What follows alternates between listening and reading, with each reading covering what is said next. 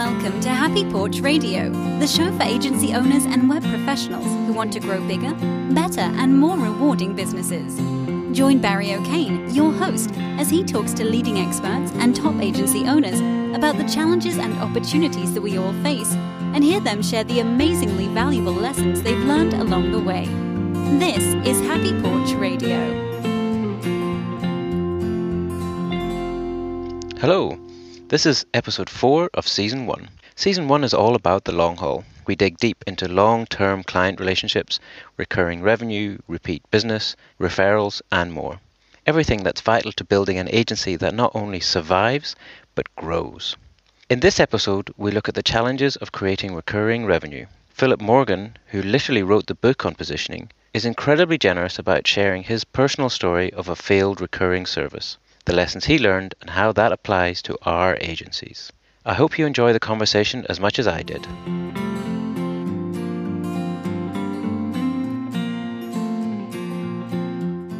Hi, and welcome back to Happy Porch Radio. I'm incredibly honored to have Philip Morgan here with me. Hi, Philip. Hi, Barry. Thank you so much for taking the time to join me today. This is going to be the highlight of my day. I already know it. and considering it's early in your morning, that's a that's a pretty. It's, it's a bold statement, I know. so, just to start us off, in the incredibly unlikely event that anybody listening hasn't come across some of your writings, tell us a little bit about yourself. Well, the internet's a big place. That's always possible. So, my name is Philip Morgan. I run a small consulting company of one person. That would be me.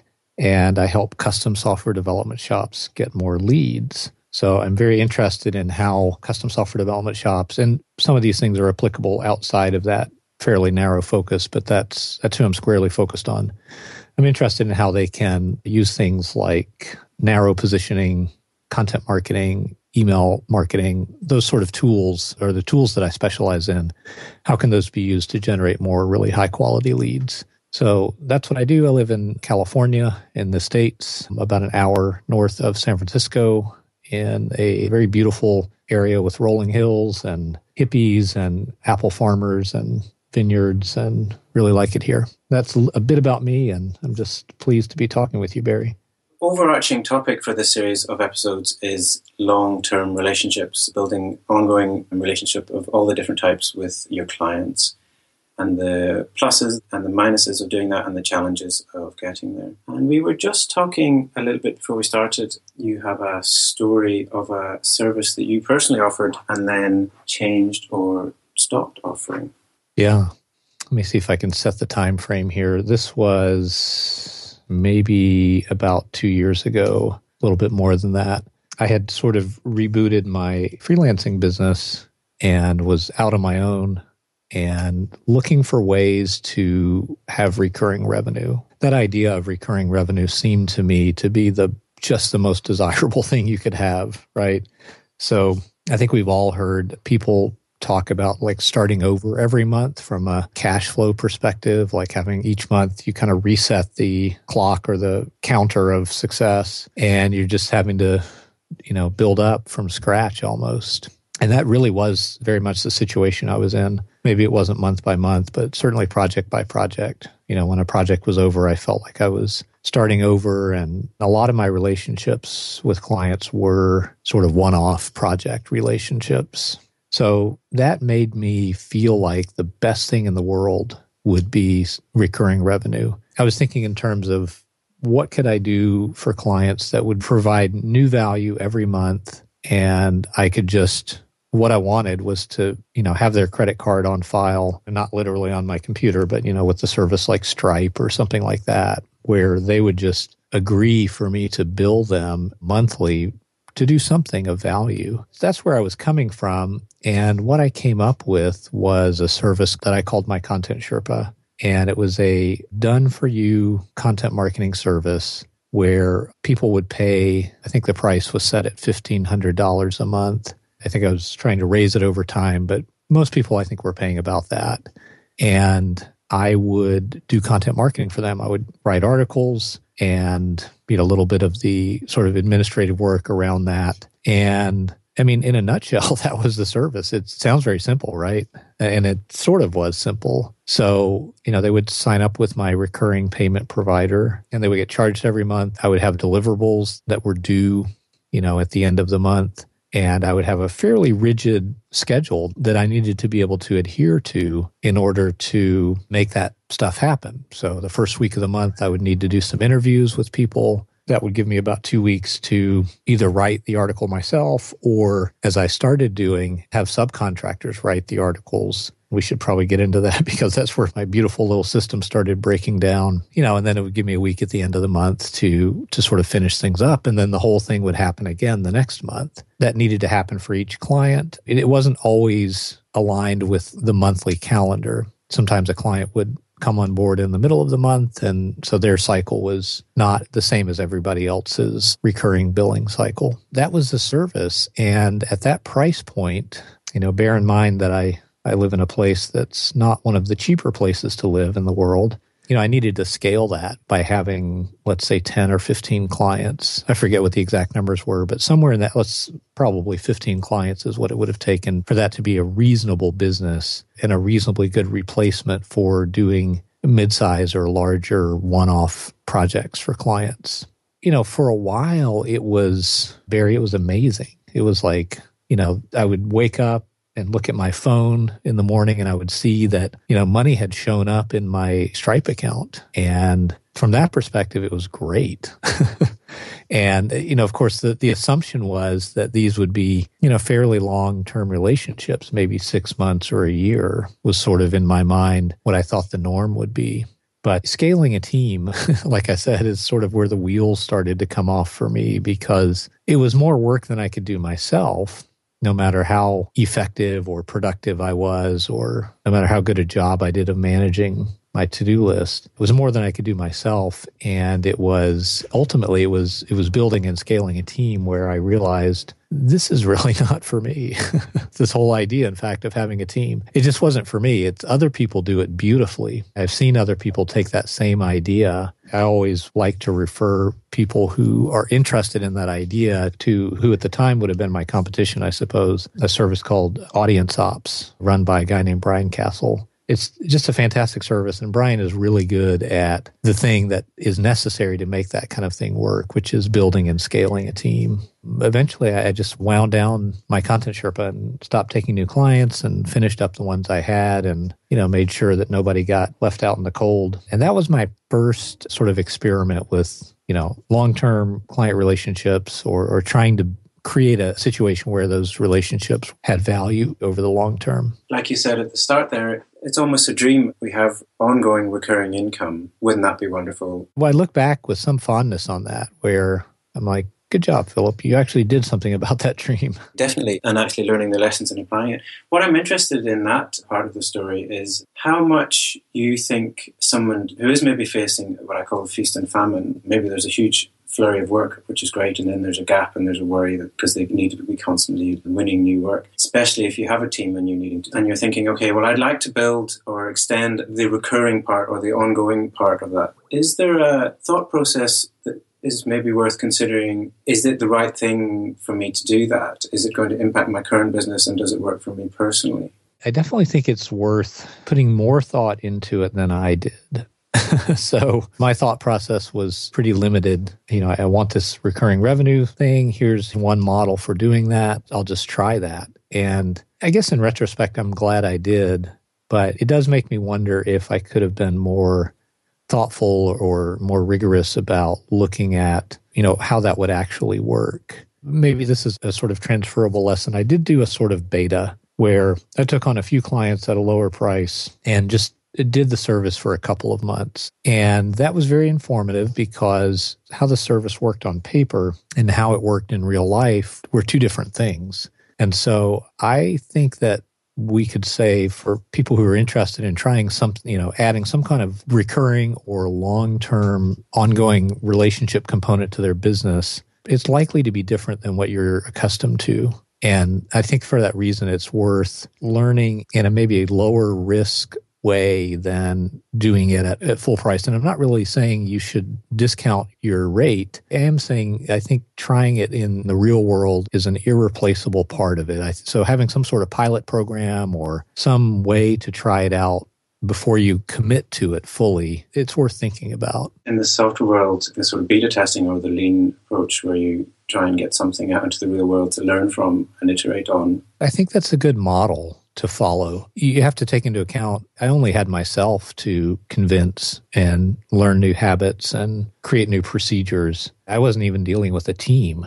so with with a team in the in play, I think that that sort of change would become even a bigger project and one that might benefit from some sort of minimum viable service or something like that. Another part of your question of is this right or is this something that you should do is just finding the opportunity, like finding a way in which you can create value in an ongoing way. If you're like me, three years ago, you were used to the idea of these one off projects. That was the normal way of doing things. And it just seemed like anything else was a pretty big departure from that. I think it's worth looking at the idea of are there ways to create value in an ongoing way that are available to you with the type of clients you currently have? I mean, so certainly like ongoing support I think is one way that people do that, or some form of retainer, right? I'm curious if you've seen other ways, Barry. I mean, I know those are sort of the two most common ways is some sort of uh, retainer, so access to your skills, your experience,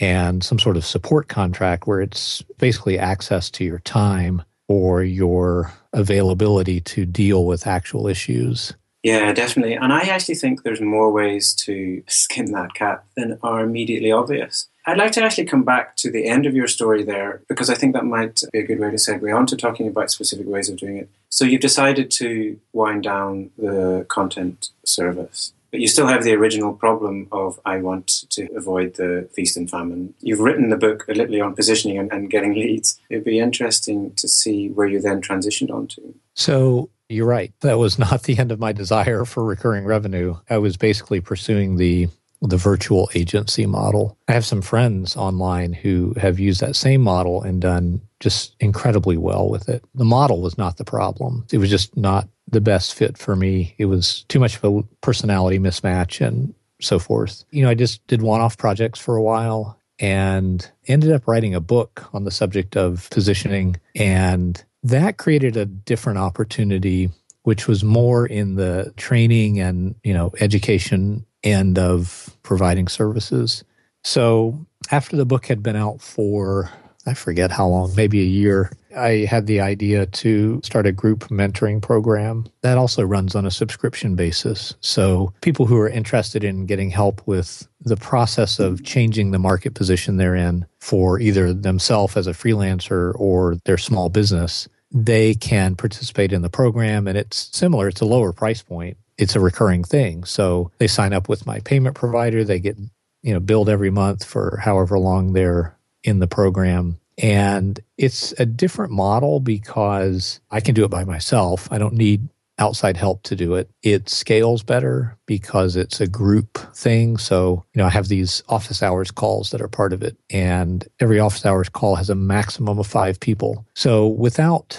you know, going from, I mean, I can add another office hours call if I want, want to scale up the number of people who are participating in the program, or I can scale it down if I get busy with client work not just instantly, but people come and go. Not everyone is in the program long term. Some people need short term work and some people sign up and it's not right for them. So, you know, people do come and go. So it, it means I can, over time, over, you know, three to six months, I can sort of modulate the amount of effort that I'm putting into that and the number of people that I'm working with. So that was a very interesting way to apply that idea of wanting recurring revenue. And it does provide real stability to my business. There's some months where I don't need to take on client work because of how that works, how strong of a revenue stream that is. You know, the other thing I wanted to mention is that it's a little bit like a retainer in that what people are paying me for is not some list of deliverables, but access to my experience and, you know, how that's different than like a high dollar retainer you might get from a very large company it's not individualized, it's a group thing. But still, I found it to be a really nice model. And in fact, as I tell people about it, I see them get excited because they can start to see how to apply that, even if they have no book that they've written, even if they have no audience of people who are on their email list. It's still something that, like, I've got one person that has started to pitch that model to, he does DevOps work, and he's started to pitch that model to his clients. His clients maybe have a couple of junior DevOps people, but they could really benefit if they had access to someone with more senior level experience. They don't want to hire him, they don't have that level of need. They don't necessarily have the budget for him to be doing full time consulting every week, but they would benefit from paying him a retainer that's not the same cost as hiring someone full time, not the same cost as having a consultant on site full time. And it's more than they would pay for access to a junior DevOps consultant. So it, it, there's this sort of middle ground between those two extremes of cost. And he's able to price it in that middle ground and deliver quite a lot of value. It, you know, it's an ongoing thing. It's like okay, we'll do this for three months or we'll do this for six months. And then we'll see where we are at the end of that time frame and decide what to do then. It's a way of applying that same idea of I'm going to give you access to my experience and my problem solving ability and we'll apply that to your problems and we'll just instead of doing it as a one-off project, we'll spread it out over time because we don't have the urgency of a one-off project here or you have such a diversity of problems that having regular access to me is going to be a better way to address those problems than just doing a one off project. So I have seen people apply that same model in a, in a really interesting way where it's not, they don't necessarily even call it mentoring, but it's that same basic way of making your, your knowledge and skill and experience available to people. That, I think, is a brilliant example of what I mean by multiple different ways of skinning the cat.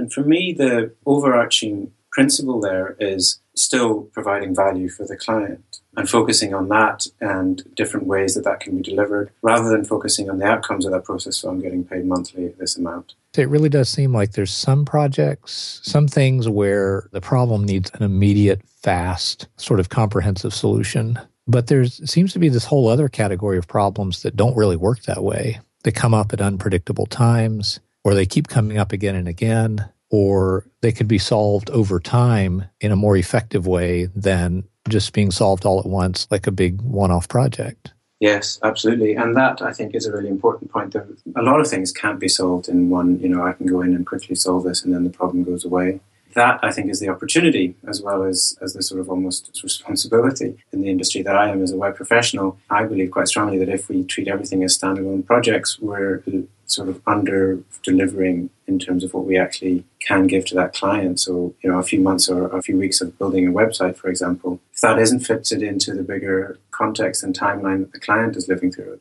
then you're missing out on an opportunity and missing out on delivering that extra over and above value. Yeah, I wonder if that isn't why there are so many stale websites that clearly have been neglected, right?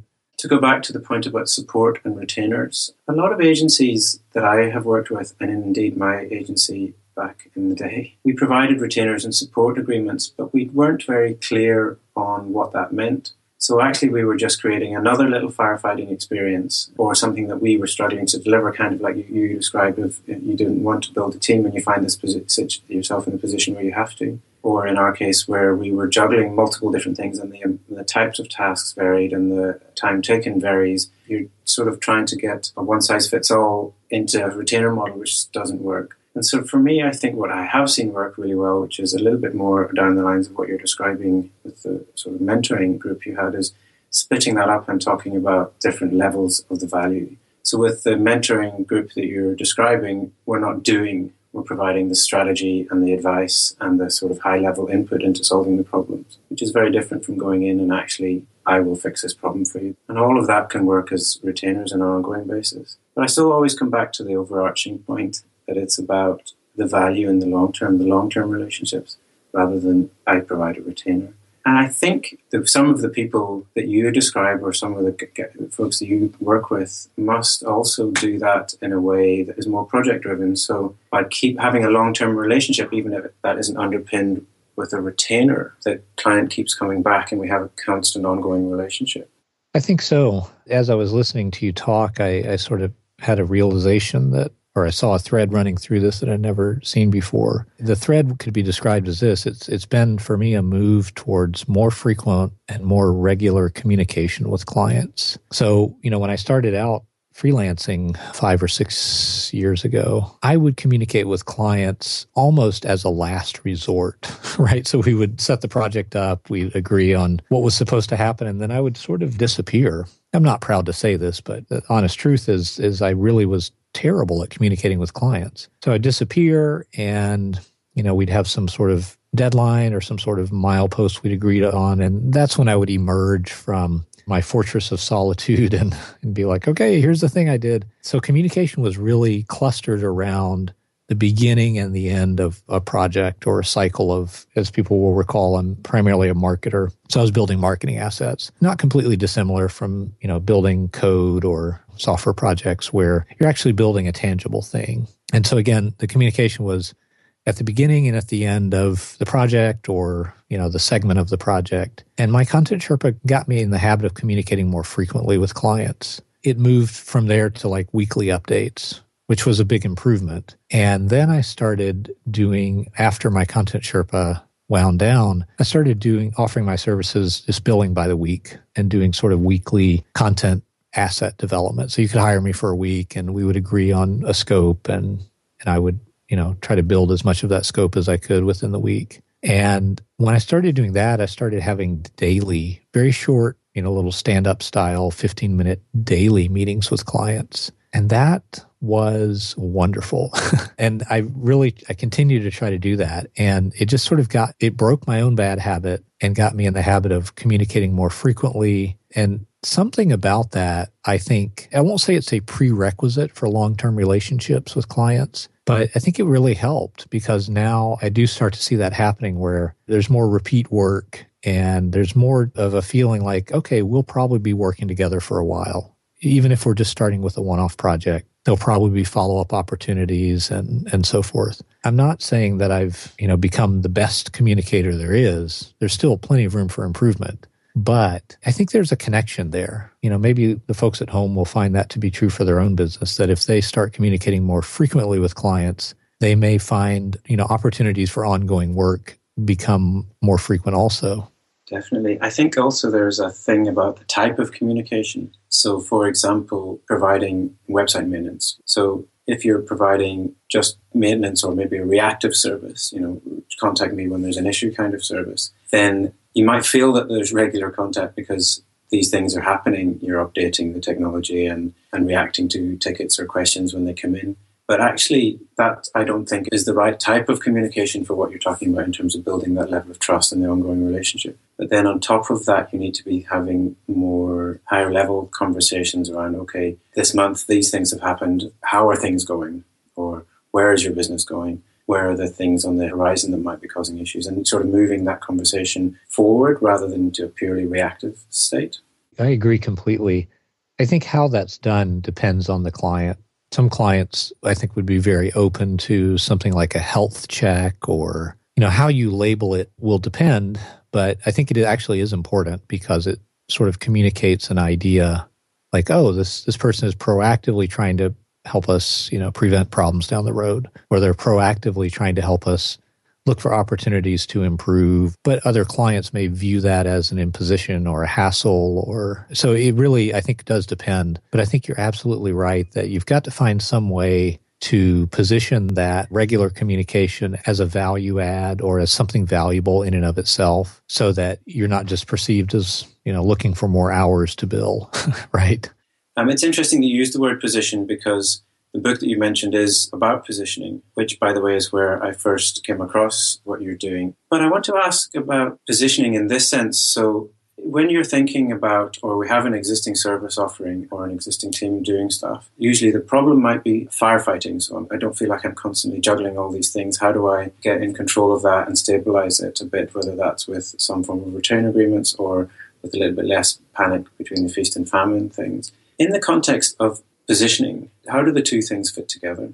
I don't want to make your 30 minute podcast into two 30 minute podcasts all in one. Positioning is very much about how your clients perceive you. So a lot of it has to do with their level of awareness of what kind of results you can create for them, what kind of value you can deliver. And, you know, once you have a relationship with a client, it's sort of a double sided thing. On the one hand, they have an understanding of who you are and what you can do for them or what you have done for them. And their perception of you may be confined to just that. So maybe you came in on the coattails of some other company that did not do a great job and you did a sort of project rescue. And that left a very strong positive impression, but that may only be a subset of your capabilities. What I think I would encourage people to think about from a positioning perspective is marketing to your existing clients to raise their awareness of what you can do, what kind of results you can create.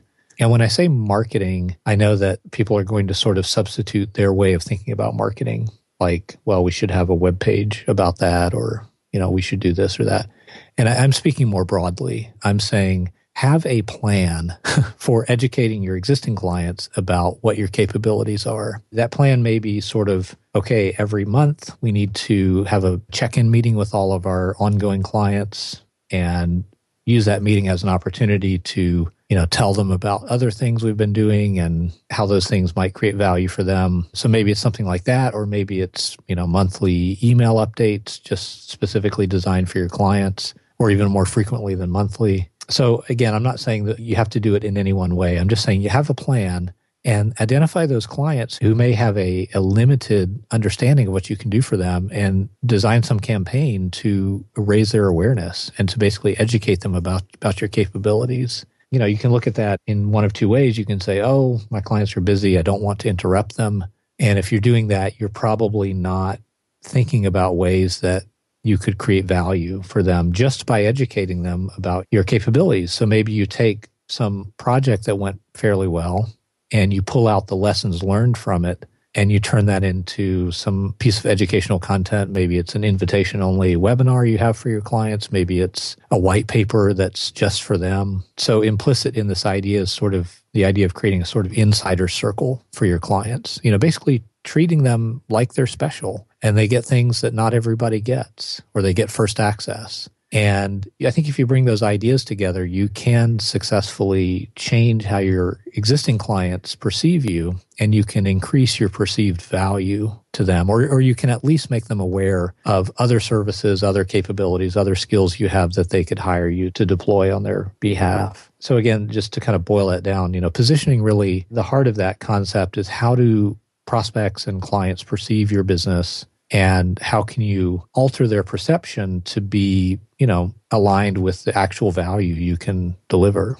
I really like the phrase there increasing your perceived value as well as offering the other services and so on but actually genuinely stepping up the ladder of perceived value. And to me i think that's really powerful sort of description of it. That really is i think what it's about. At a certain point your perceived value matches your actual value and that's almost a challenge or an invitation to increase the actual value that you deliver. So hopefully, positioning is something that improves your business over time. Thank you so much. I wish we had more time because I, I can geek out on that stuff, as I keep saying, for hours. I think that's a really powerful concept, and the idea of having multiple different ways of approaching the building long term relationships. As a parting thought, maybe just a support retainer is the starting point. There's other possibilities that could open up from that as a starting point. Definitely. And actually, that reminds me of something I, I was thinking as you were describing the retainer process earlier, and we were talking about communication. By using a retainer or a maintenance retainer or something, as you say, as a starting point, but using it as the stepping stone for regular communication. Right. Exactly.